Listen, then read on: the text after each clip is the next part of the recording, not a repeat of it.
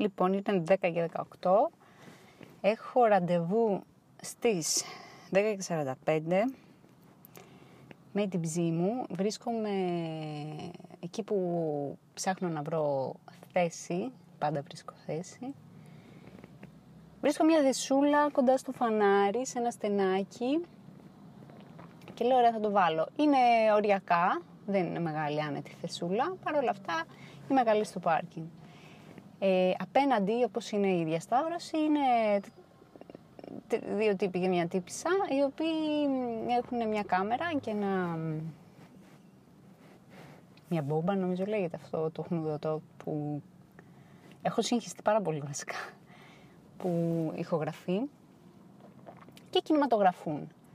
Και όπως λοιπόν πάνω να βάλω το αμάξι, τους βάζω με πολύ απότομη κλίση, οπότε δεν μπορώ να το βάλω καλά, συνειδητοποιώ ότι οι τύποι έχουν γυρίσει την κάμερα, ε, ο ένας τύπος δείχνει στον άλλον το ότι πάω να παρκάρω και γυρίζουν την κάμερα, γιατί προφανώς αυτοί κάνουν αντικειμαντέρ για την Αθήνα, δεν ξέρω, και με κινηματογραφούν τη, τη στιγμή που πάω να παρκάρω, που εγώ εκνευρίζομαι πάρα πολύ, γιατί πρώτον δεν νιώθω άνετα να με κοιτάνε όταν παρκάρω, είναι το χειρότερό μου αποσυντονίζομαι.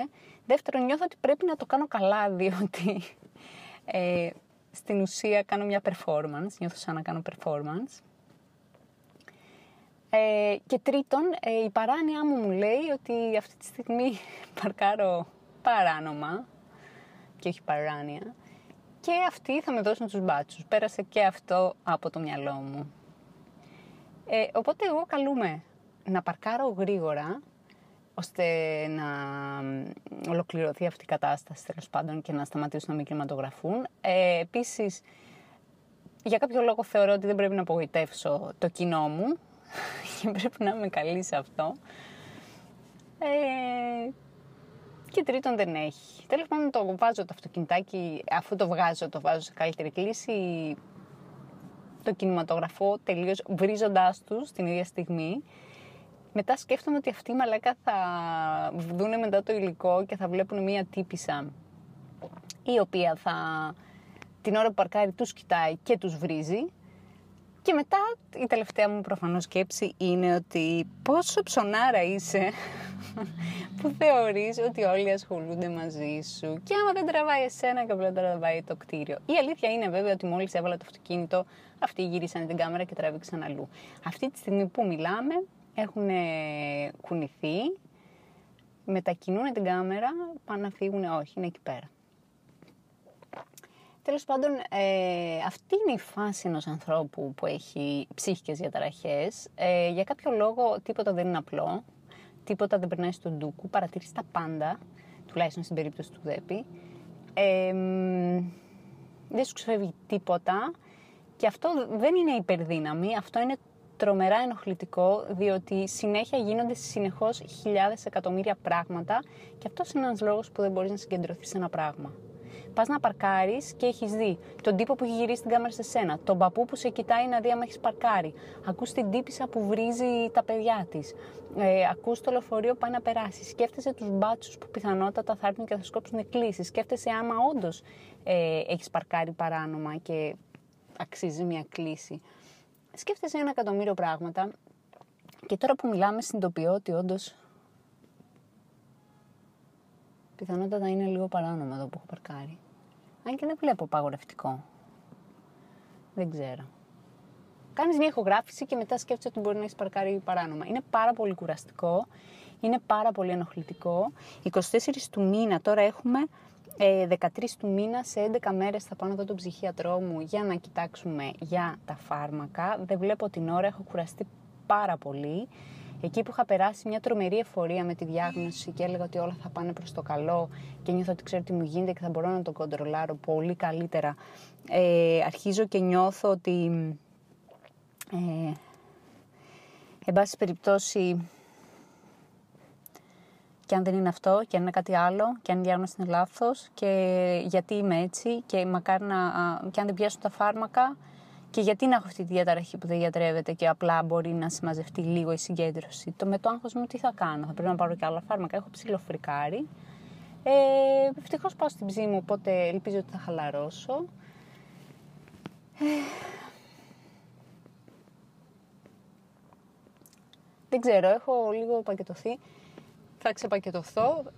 Δεν είναι κάτι καινούριο. Υπήρχαν αυτά και πριν τη διάγνωση, οπότε δεν είναι ότι η διάγνωση μου έφερε κάτι χειρότερο. Τουλάχιστον τώρα μπορώ να καταλάβω ότι το γεγονός ότι αυτή τη στιγμή εγώ στο παρκάρισμά μου έχω εντοπίσει 700.000 πράγματα που μου αποσχούν την προσοχή ε, δεν είναι κανονικό. Ε, είναι απλά μία κατάσταση και ίσως μπορώ, ακόμα και αν δεν δουλέψω τα φάρμακα, να διαχειριστώ. Αυτή τη στιγμή βλέπω και την κυρία 500.000 μέτρα μακριά, η οποία μύρισε ένα δυόσμο και μάλλον άγγιξε ένα βασιλικό μάλλον και έβαλε τα χέρια της να τα μυρίσει. Ε, Εν πάση περιπτώσει, πάρα πολλά πράγματα γίνονται συγχρόνως. Γι' αυτό οι άνθρωποι με δέπη είναι στρεσαρισμένοι συνέχεια. Ε, επίσης, ε, αυτό το πράγμα που βλέπεις πάρα πολλά πράγματα μαζί, ακούς χιλιάδες πράγματα μαζί, μυρίζεις πάρα πολύ έντονα μυρωδιές, ε, ακούς ε, ήχους που μπορεί να σε διαλύσουν, όλα αυτά τα πράγματα ε, συγκαταλέγονται κάτω από την ομπρέλα της υπερευαστησίας. Έμαθα λοιπόν πρόσφατα ότι σε ένα τρομερό podcast που έχω και θα τον βάλω από κάτω γιατί δεν θυμάμαι πώς το λένε πρόφανος ε, ότι η υπερευαισθησία δεν σημαίνει μόνο να νιώθεις τα συναισθήματά σου πάρα πολύ έντονα και να κλαις ε, με το παραμικρό. Για παράδειγμα, εγώ κλαίω με μια διαφήμιση κολόχαρτου, την κλασική διαφήμιση κολόχαρτου με το παιδάκι και το τερατάκι που περνάνε την, ε, το ποτάμι και κάνει την, τυρίν, την, την, τυρίν, την ή κάτι τέτοιο. Πάντα κλαίω, με κοροϊδεύουν τα παιδιά μου. Ε, μπορώ να κλάψω με έναν άνθρωπο που θα μου πει α, ευχαριστώ στο δρόμο. Μπορώ να βάλω τα κλάματα. Αλλά η περιβεστησία είναι και να σε ενοχλεί πάρα πολύ ένας ήχος. Η... Όπως ήταν και στο podcast της ε, Νικητέα και της ε, Κατσούδα με την μισοφωνία νομίζω.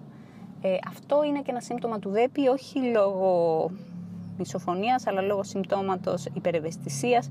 Βλέπεις πάρα πολύ έντονα τον ήλιο, μυρίζεις πάρα πολύ έντονα, γι' αυτό δεν αντέχω τις κολόνιες, μισώ τις κολόνιες. Χίλιες φορές ο διπλανός μου στο αεροπλάνο να κλάνει από το να φοράει κολόνια. Όταν ήμουν έγκυος και με επισκέπτονταν διάφορες θείες και κυρίες και βάζανε ένα κάρο κολόνιες, πραγματικά ήθελα να τσιρίξω. Ε, Επίσης, ε, ακούς έντονα, μυρίζεις έντονα, νιώθεις πάρα πολύ έντονα με το αν ε, η κόρη μου έρθει και με πάρει αγκαλιά και τα μαλλιά της ακουμπήσουν το πρόσωπό μου, δεν μπορώ καθόλου, τρελαίνομαι. Πιθανότατα λοιπόν αυτά δεν είναι συμπτώματα του αυτισμού, αλλά είναι όντως του ΔΕΠΗ και της περιβεστησία που έρχεται με το ΔΕΠΗ. Είναι πάρα πολλά ερεθίσματα συγχρόνως, δεν υπάρχει φίλτρο από πουθενά, είναι πάρα πολύ κουραστικό. Ε, και το χειρότερο είναι ότι ένα από τα πράγματα τα οποία με διαλύουν πιο πολύ όσον αφορά τη μισοφωνία και τους ήχους είναι το χασμουριτό το πρωινό του άντρα μου που τι να του πω, να μην χασμουριέται. Του το έχω πει ο καημένος κιόλας έχει στραβώσει και έχει δίκιο. Δεν μπορεί να μην χασμουριέται επειδή εμένα με ενοχλεί. Και πρέπει να μάθω να ζω με αυτό το χασμουριτό για το υπόλοιπο της ζωής μου, γιατί δεν μπορώ να κάνω αίτηση διαζυγίου, γιατί το χασμουριτό του άντρα μου είναι ανυπόφορο και με πονάει στα αυτιά μου. Ε, επίσης, όταν τρώω σπανακόπιτες, το λάδι με χτυπάει στη μύτη.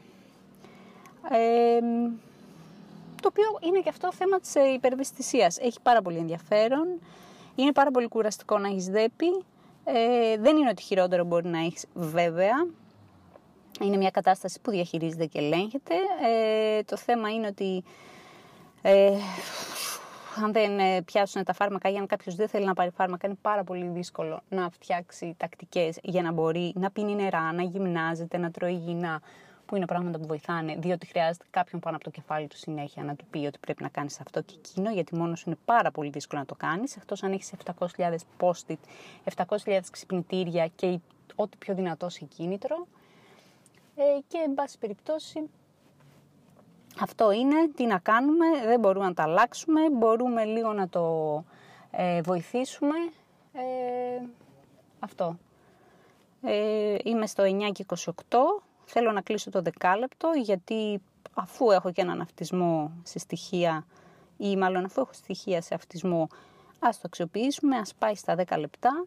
Ακριβώς μπροστά μου είναι τα τυπάκια τα οποία με κινηματογραφήσανε την ώρα που πάρκαρα. Για κάποιο λόγο τους αντιπαθώ πάρα πολύ, ενώ φαίνονται μια χαρά παιδιά, αλλά δεν ξέρω γιατί, γιατί μου βάλανε επιπλέον ερεθίσματα. Ε, τους αφιερώνω το επεισόδιο αυτό, γιατί τη δουλειά τους κάνουν, πιθανότατα είναι φοιτητές και προσπαθούν να πάρουν επιτυχίο.